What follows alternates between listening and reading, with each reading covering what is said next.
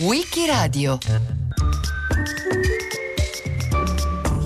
Rashid Mekloufi raccontato da Riccardo Michelucci.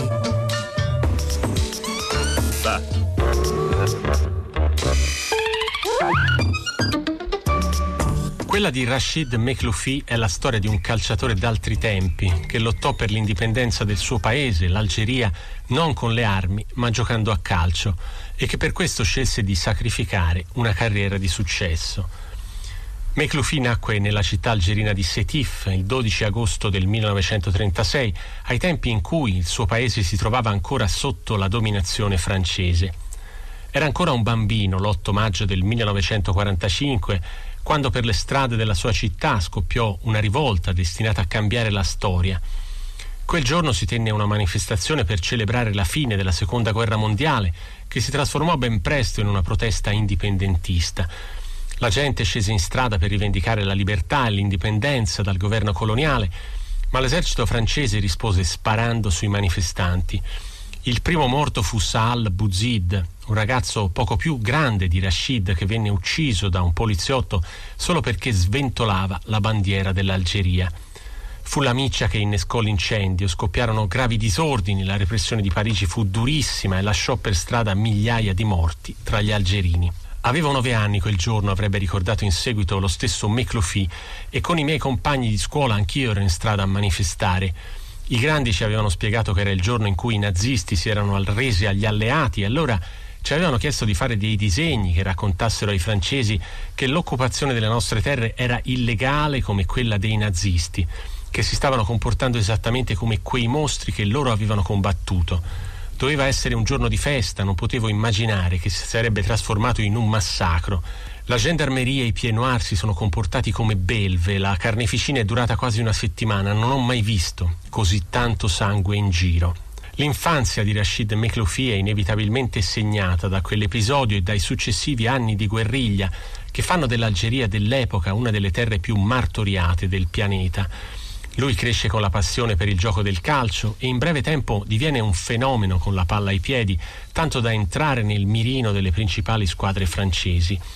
A Sétif la convivenza tra i locali e i coloni francesi, cosiddetti pieds noirs, è tutt'altro che facile. Algerini e francesi camminavano su marciapiedi opposti, le due comunità si evitavano e le divisioni si riflettevano inevitabilmente anche sui campi da calcio, tanto che il governo francese decise di promulgare leggi che costrinsero le squadre locali a schierare almeno cinque giocatori europei. Nel 1954 arriva la sua grande occasione. A 18 anni appena compiuti viene acquistato dal Saint-Étienne, una delle più importanti società della Ligue 1, la Serie A francese. Il primo novembre di quello stesso anno, dalla fusione dei piccoli gruppi indipendentisti sparsi sul territorio algerino, era nato ufficialmente l'FLN, il Fronte di Liberazione Nazionale, un'organizzazione rivoluzionaria clandestina che aveva il chiaro obiettivo di perseguire l'autonomia del paese da Parigi. Rashid è diventato nel frattempo un cittadino francese, ma si sente ancora profondamente algerino e segue con grande apprensione quanto sta accadendo nel suo paese, dove ogni giorno si susseguono le azioni di guerriglia contro presidi militari, sedi politiche e mezzi di informazione. Nel giro di un paio d'anni la sollevazione degli indipendentisti algerini raggiunge due centri nevralgici della nazione, il nord-est e soprattutto la capitale, Algeri. Non ovunque il cannone ha fatto silenzio. Le matasse di filo spinato ci rendono diffidenti. In Algeria la morte falcia ancora crudele nella guerriglia. L'esercito francese è messo a dura prova dai ribelli che come fantasmi del deserto piombano fulminei e silenziosi a colpire. Questo bottino e questi prigionieri nella regione di Souka Aras non sono che una pagina isolata. Il fronte di liberazione, innalzata la bandiera del nazionalismo algerino, riesce a sottrarsi a qualsiasi azione in massa e a colpire perfino in territorio francese, al di là del mare. È una lotta difficile, disperata, che il mondo arabo alimenta con esasperata ostinazione. La situazione in Algeria appare ormai sempre più fuori controllo e l'FLN ha iniziato a compiere gli attentati anche in Francia. L'opinione pubblica francese è sconvolta e chiede misure speciali per reprimere la lotta indipendentista algerina. Nel 1958 la politica mostra tutta la sua fragilità e si è costretti a richiamare al potere il generale de Gaulle. Nasce la Quinta Repubblica con l'ampliamento dei poteri del Presidente, al quale viene chiesto di individuare al più presto una soluzione definitiva per la crisi algerina. L'anno prima, il 1957, a vincere il campionato di calcio francese è stato proprio il Saint-Étienne, la squadra di Rachid Mekloufi, e lui si è rivelato uno dei migliori centrocampisti in circolazione. Il giovane algerino è un giocatore di altissimo livello, veloce con i piedi, destro naturale, ma dotato di colpi da campione anche con il sinistro. È una mezzala che ama spaziare per le vie centrali, raccordando centrocampo e attacco. Palla al piede è rapido e cerca spesso la verticalizzazione o il dialogo con il compagno vicino. È insomma un giocatore moderno che precorre di circa 20 anni la sua epoca calcistica ed è dunque inevitabile che arrivi la convocazione in nazionale, ovviamente quella francese, perché all'epoca l'Algeria è ancora considerata territorio metropolitano, ovvero un pezzo di Francia del tutto inscindibile dalla madre patria. La sua carriera sembra destinata a un successo inarrestabile anche in vista della partecipazione al Mondiale del 1958 che è in programma d'estate in Svezia e al quale McLuffy si ritroverebbe a giocare al fianco di stelle come Jules Fontaine e Raymond Coppa in una squadra che tutti danno tra le favorite per la vittoria finale. Rashid però sente che deve fare qualcosa per cercare di aiutare il suo popolo e sceglie di farlo dedicandosi anima e corpo a un'utopia quella di partecipare alla costruzione della prima squadra nazionale dell'Algeria, una squadra illegale che rappresenta una nazione che ancora non esiste. Proprio in quei mesi Mohamed Boumezrag, un ex centrocampista algerino che aveva vestito la maglia del Bordeaux e di altre squadre francesi, concepisce l'idea di utilizzare il calcio per alzare il livello di conflitto tra i suoi due paesi e sensibilizzare l'opinione pubblica alla causa dell'indipendenza affida l'incarico di selezionatore a Mokhtar Arribi, che in quegli anni allena l'Avignone, nella terza categoria francese. Come Meclofi anche Arribi è nato a Sétif, la città in cui il progetto indipendentista algerino ha preso piede e consapevolezza già dal 1945, all'indomani del violento massacro compiuto dalle forze coloniali. Boumezrag e Arribi setacciano il campionato francese alla ricerca dei migliori calciatori algerini e il primo che chiamano è proprio lui, Rachid Mekloufi, il quale non ha alcun dubbio sulla scelta da compiere perché non vuole più giocare per quello che considera l'oppressore, ma per il suo popolo. Ha planifié le départ des meilleurs joueurs de division 1. Il y avait Zitouni qui était international et qui devait jouer la Coupe du Monde. J'étais moi militaire et international, je devais aussi aller en, Suède. Il y avait Bentifo, il y avait Boubaki, il y avait toute une dizaine de joueurs top niveau. Et alors, il m'a dit, alors, dans des actions comme ça, on ne peut pas réfléchir et on ne doit pas réfléchir. Point final. Celui qui comprend, il comprend. Celui qui comprend pas. Il n'y a pas d'explication. C'est le cœur qui parle. C'est, tout, tout, de suite. Parce que euh, vous savez que je suis de Sétif. Et à Sétif, il y a eu 45 000 morts en, le, le, en 1945. Donc c'est quelque chose de, de, de, pour moi d'important. Comme on dit, on, on, s'en va. On va à Tunis, créer une équipe qui va représenter la, la, révolution algérienne, le peuple algérien, etc. Tout de suite, ça. Lo storico quotidiano sportivo francese L'Equipe apre l'edizione del 14 aprile 1958 annunciando la notizia con un titolo clamoroso in prima pagina. Spariti nove giocatori algerini.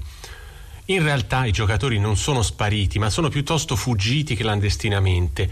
Tra loro ci sono uomini di spicco della Serie A francese che militano nel Monaco, nel Lione, nel Tolosa e nell'Angers. Ma la stella del gruppo è sicuramente la giovane mezzala offensiva del Saint-Étienne, Rachid Mekloufi, protagonista dello scudetto vinto dal Saint-Étienne nel 1957. La fuga era stato un chiaro segno di protesta, un gesto politico a sostegno degli indipendentisti algerini in lotta per la sovranità del proprio paese contro l'esercito francese. Avevano lasciato la Francia di nascosto seguendo un meticoloso piano segreto preparato nei minimi particolari. Per me Clofi era stato più complicato che per gli altri perché lui in Francia stava svolgendo il servizio militare e nel caso fosse stato arrestato sarebbe risultato un disertore. Ma neanche questo rischio l'aveva fatto desistere dalla volontà di tornare nella sua terra d'origine. Superato il confine, Meclofi si ritrova con i suoi compagni a Roma e da lì si trasferiscono tutti a Tunisi dove li attende Mohamed Boumezrag. A proteggerli c'è il presidente tunisino Habib Bourguiba che è entusiasta di benedire l'iniziativa in nome della comune appartenenza panaraba. Per un paio di settimane la squadra resta ad allenarsi in Tunisia prima di partire in giro per il mondo per far conoscere la causa algerina attraverso amichevoli utili per raccogliere fondi da destinare alla lotta di liberazione. La federazione calcistica francese rimane del tutto disorientata anche perché Pochi giorni prima della fuga, il commissario tecnico della nazionale Paul Nicolà ha diramato una lista di 40 giocatori dalla quale sarebbero usciti 22 per la spedizione estiva ai mondiali di Svezia. Nell'elenco, oltre alla scontata presenza di Mekloufi, c'è anche un altro algerino, Mustafa Zitouni. Nonostante le due assenze, la Francia rimane comunque una grande squadra, ma in Svezia il cammino della nazionale transalpina si ferma in semifinale contro il Brasile. 5 a 2 il risultato a favore dei sudamericani con tripletta di un Pelé appena 17enne. In Francia molti si convincono che con Mecloufi e Zitouni in campo le cose sarebbero potute andare diversamente. Mecloufi, che da Tunisi aveva seguito la partita alla radio, viene condannato a 10 anni di carcere per renitenza alla leva. La sua defezione non fa che rimarcare l'unicità della situazione algerina rispetto al resto dell'impero francese. Invasa nel 1830, l'Algeria era stata annessa come parte della Francia, uno status non diverso da quello della Normandia o della Costa Azzurra, ma la clamorosa fuga dei dissidenti algerini avrebbe avuto conseguenze politiche oltre che calcistiche, perché per la prima volta i francesi si sarebbero resi conto sul serio di quello che stava accadendo nella colonia sull'altra sponda del Mediterraneo. L'offensiva dei terroristi algerini in Francia si è scatenata alle 2.30 del 26 agosto. I depositi di carburante e le raffinerie sono i primi obiettivi presi di mira. A Marsiglia la popolazione ha vissuto le ore di sbigottimento e di paura che ricordano le giornate delle città europee durante i bombardamenti aerei. Una violentissima deflagrazione ha destato nel cuore della notte i marsigliesi. I serbatoi pieni di milioni di litri di carburante sono esplosi come bombe. L'alba nascente ha trovato le fiamme ancora vive. Contemporaneamente, a conclusione di un piano studiato con cronometrica precisione, i terroristi algerini che chiedono l'indipendenza hanno fatto saltare depositi di benzina a Tolosa e a Port-la-Nouvelle. In questa atmosfera si è concluso il viaggio africano del generale de Gaulle per il referendum costituzionale che dovrà decidere del futuro dei territori francesi in Africa. In Algeria lo sport era già da tempo un tassello importante di un contesto sociopolitico ben più ampio e divenne una delle poche strade attraverso le quali gli algerini potevano ottenere il proprio riconoscimento. Tanto per fare qualche esempio, alle Olimpiadi di Amsterdam del 1928 l'unico oro francese nell'atletica leggera lo ottenne Bouguera El Ouafi, vincendo la maratona. Nel 1936 Abdelkader Abbes fu il primo ciclista algerino a partecipare al Tour de France.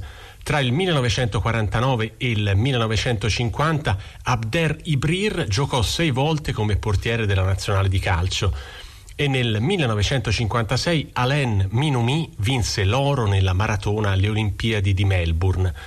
Quanto al calcio, le partite tra le squadre musulmane e quelle dei coloni si concludevano spesso con gravi violenze sul campo e sugli spalti. Tra gli anni 20 e gli anni 30 nel paese erano nate nuove squadre locali che chiedevano insistentemente di poter partecipare al campionato nordafricano e in quelle stesse squadre i giovani algerini trovavano un mezzo di affermazione della loro identità collettiva. Per il fronte di liberazione nazionale il calcio era poi un'arma nella battaglia contro il colonialismo anche prima della fuga di Mecloufi e degli altri. I boicottaggi, le squadre che rifiutavano di scendere in campo, i giocatori che si ritiravano per protesta erano all'ordine del giorno. Negli anni 50 il calcio fece anche da contesto ad alcuni dei più noti attentati del conflitto franco-algerino. Il 10 febbraio 1957 due bombe esplosero nello stadio di Algeri durante un incontro di Coppa di Francia tra il Racing e lo Sporting El Biar, una squadra di coloni algerini.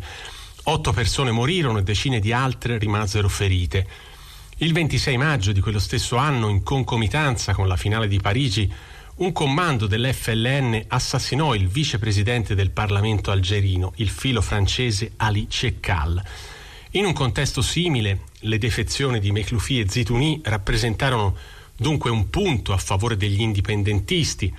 Scegliendo di non giocare il mondiale in Svezia, i due giocatori avevano preso una posizione chiaramente politica, dimostrando che per loro l'Algeria non era francese. Inoltre, decidendo di non indossare la maglia della nazionale transalpina, avevano rigettato ogni possibile discorso di parità e di integrazione razziale. La FIFA osteggiò fin da subito l'iniziativa e minacciò durissime sanzioni contro le federazioni che accettavano di giocare contro quella rappresentativa illegittima, che sarebbe passata alla storia come la squadra del Fronte di Liberazione Nazionale.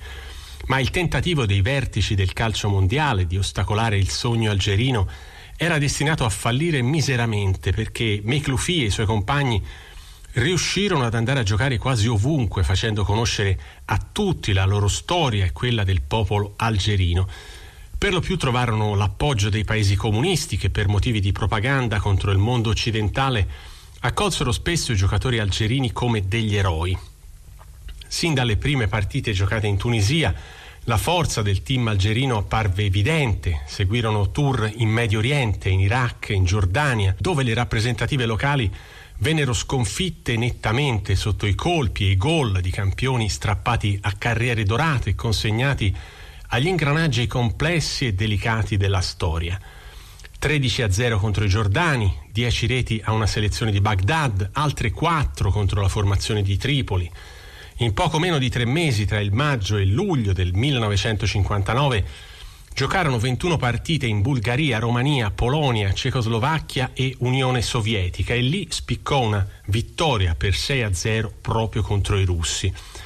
La squadra dell'FLN somigliava molto più al Brasile che a una nazionale di calcio europea. Il tecnico Arribì sperimentò un 4-2-4 ispirato alla nazionale verde oro che di lì a pochi mesi si sarebbe laureata campione del mondo.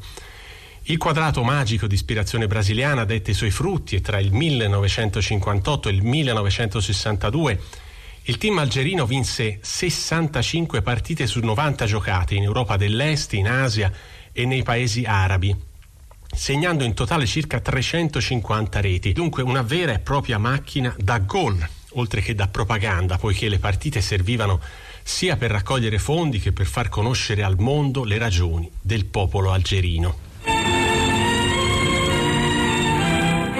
Da Evian una delle buone notizie del secolo, pace in Algeria. Lunghe e spesso scabrose trattative si sono concluse. I delegati del governo in esilio e i ministri francesi hanno siglato un accordo di 93 pagine.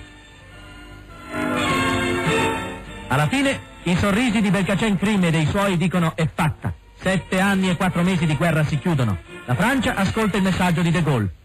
La conclusion du cessez-le-feu en Algérie les dispositions adoptées pour que les populations y disposent de leur destin, la perspective qui s'ouvre sur l'avènement d'une Algérie indépendante coopérant étroitement avec nous satisfont la raison de la France. Le porte della prigione si aprono a Ben Bella, il capo di una ribellione vittoriosa. È il trionfo di tutto un popolo che in sette anni di guerra partigiana ha trovato e affermato la propria unità. Accanto alla nuova nazione già gli stati amici, qui il tunisino Bourguiba, tendono la mano. Ma ad Algeri è stoccata l'ora del terrore. Alle prime grottesche parole dell'OAS, che dichiarava decaduti il Presidente della Repubblica e il governo, sono seguiti tristi fatti. Ogni giorno piombo e plastico seminano morte. Li soprannominarono i Diamanti Bruni ed erano una squadra davvero forte, degnamente capitanata dalla stella di Rashid Mekloufi. Alcuni capi di governo comunisti fecero a gara per invitarli a giocare nel loro paese e poi per farsi ritrarre in loro compagnia. Il leader vietnamita Ho Chi Minh, che durante la guerra d'Indocina aveva fronteggiato il governo francese, li applaudì dopo averle visti battere il suo Vietnam e poi si complimentò con loro rilasciando una storica dichiarazione. Se noi abbiamo sconfitto la Francia e voi ci avete sconfitto a calcio, allora anche voi batterete i francesi, disse Ho Chi Minh. Poi McLuffy e compagni incontrarono il leader cinese Chu Enlai a Pechino, si spostarono a Casablanca dove sconfissero il Marocco per 5 a 1 e a seguire batterono anche la Cecoslovacchia, la Libia e la Romania. Ma l'autentico capolavoro lo fecero nel marzo del 1961 a Belgrado, sconfiggendo per 6 a 1 la Jugoslavia, vice campione d'Europa. Sul piano sportivo, quella partita sarebbe stata la loro consacrazione definitiva, che costrinse anche la stampa occidentale a inchinarsi di fronte a una dimostrazione sportiva di forza, di tattica e di spregiudicatezza senza precedenti. Nel frattempo la Francia e l'FLN avevano finalmente ripreso le trattative per l'autodeterminazione dell'Algeria. Charles de Gaulle aveva ormai compreso che era giunta l'ora di porre fine a una lunga e sanguinosa guerra di decolonizzazione, aveva accettato il dialogo con il leader algerino Ahmed Ben Bella. E il 18 marzo 1962 furono quindi conclusi gli accordi di Evian che sancirono la storica indipendenza dell'Algeria dalla Francia. La nazionale del Fronte di Liberazione Nazionale, la squadra fantasma mai riconosciuta ufficialmente, ma diventata l'ossessione del potere politico e calcistico francese, dopo aver dato un grande contributo all'indipendenza, aveva ormai concluso la propria missione. Secondo Ferhat Abbas, che fu presidente del governo provvisorio algerino dal 1958, quella squadra aveva impresso addirittura un'accelerazione di dieci anni al movimento rivoluzionario. Nel marzo del 62, una volta ottenuta l'indipendenza, la rosa di quella squadra cominciò quindi a disperdersi dopo un'ultima partita disputata in Libia. I giocatori tornarono a occuparsi di calcio in una chiave prettamente agonistica e non più politica. Alcuni ripararono in Tunisia, altri tornarono nei rispettivi club francesi. Dopo quattro anni in giro per il mondo, anche Rachid Mekloufi tornò in Francia usufruendo di un permesso speciale del primo presidente dell'Algeria indipendente, Ahmed Ben Bella. Prima però dovette essere amnistiato dalla condanna a dieci anni di carcere per diserzione che gli era stata comminata dopo la fuga del 1958. Giocò un anno in Svizzera al Servette prima di tornare al suo Saint-Étienne, dove si fece perdonare in fretta dai tifosi a suon di gol e giocate di classe. Diventò il capitano della squadra con la quale vinse altri tre scudetti francesi nel 1964, 1967 e 1968. La sua ultima partita con la maglia verde del Saint-Étienne sarebbe stata la finale di Coppa di Francia nel maggio del 1968 in cui segnò due gol e portò la squadra alla vittoria contro il Bordeaux. A consegnargli la medaglia quel giorno fu il presidente De Gaulle in persona. Qui è Piero Angela che vi parla da Algeri. A due giorni dal referendum tutto è calmo in Algeria, anche ad Orano il coprifuoco è stato soppresso e persino delle timide riunioni di riconciliazione tra le due comunità cominciano ad aver luogo. Ma in realtà ognuno rimane ancora per proprio conto, gli europei che hanno chiuso negozi e sorvegliano i loro appartamenti e i musulmani che nei loro quartieri organizzano sonore riunioni elettorali. All'aeroporto di Algeri continuano le ultime partenze prima del referendum Coloro che in un modo o nell'altro temono rappresaglie da parte dei musulmani si affrettano a lasciare la città. Un grande cartello all'aeroporto dice all'intenzione dei partenti siete pregati di dichiarare le vostre armi alla dogana. Nelle vie del centro ad Algeri la maggior parte dei negozi e dei ristoranti sono chiusi, dinanzi ad essere cinesi un avviso in ferie oppure chiuso per malattia. I musulmani dal canto loro cominciano già a festeggiare l'indipendenza nelle loro riunioni elettorali, riunioni che si svolgono nella disciplina. I responsabili dell'FLN, i soldati dell'esercito di liberazione, invitano a votare sì al referendum e insistono tutti su un punto. Bisogna dimenticare il passato, quello che ora conta è avvenire l'Algeria. Tutta Algeri del resto è ricoperta di iscrizioni che invitano a votare. Tra i tanti slogan, due che ricorrono frequentemente, soprattutto nei quartieri musulmani abbasso il culto della personalità e il popolo è il solo eroe. Chi è la personalità? Ben bella, rispondono alcuni. In ogni caso è trasparente il carattere polemico di questi slogan che forse riflettono indirettamente le rivalità in seno allo stesso FLN. Qui ad Algeri si parla addirittura di complotti di certi ministri contro altri per rivalità di competenze o di influenze, ma Algeri è una cassa di risonanza in cui le voci vengono amplificate.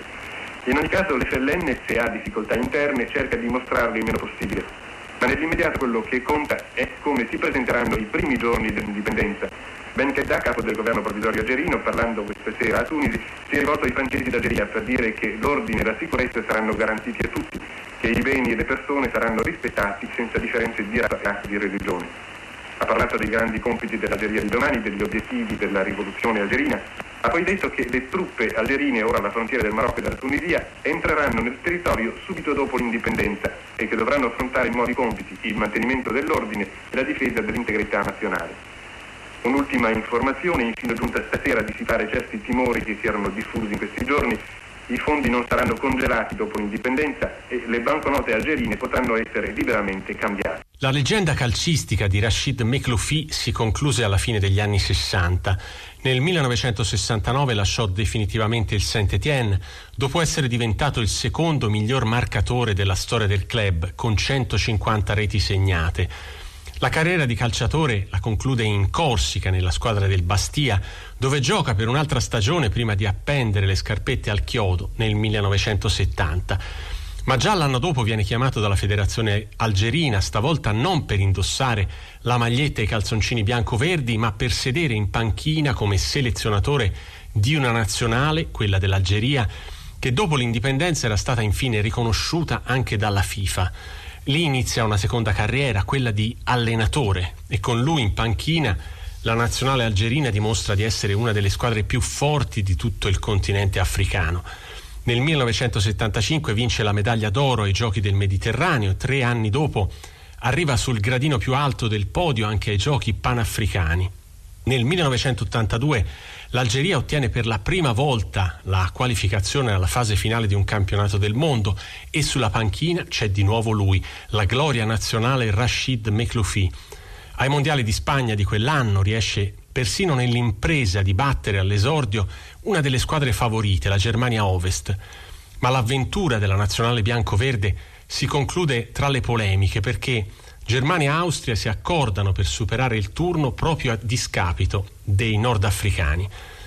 La nazionale algerina viene quindi eliminata, ma al rientro in patria i giocatori vengono accolti come eroi, proprio come accadde nel 1962 quando fu raggiunta l'indipendenza. Erano trascorsi esattamente vent'anni da allora, ma era ancora molto sentito il ricordo dell'incredibile esperienza della squadra del Fronte di Liberazione Nazionale, di quegli atleti che avevano rinunciato per anni a carriere, notorietà e soldi per sostenere la lotta di indipendenza.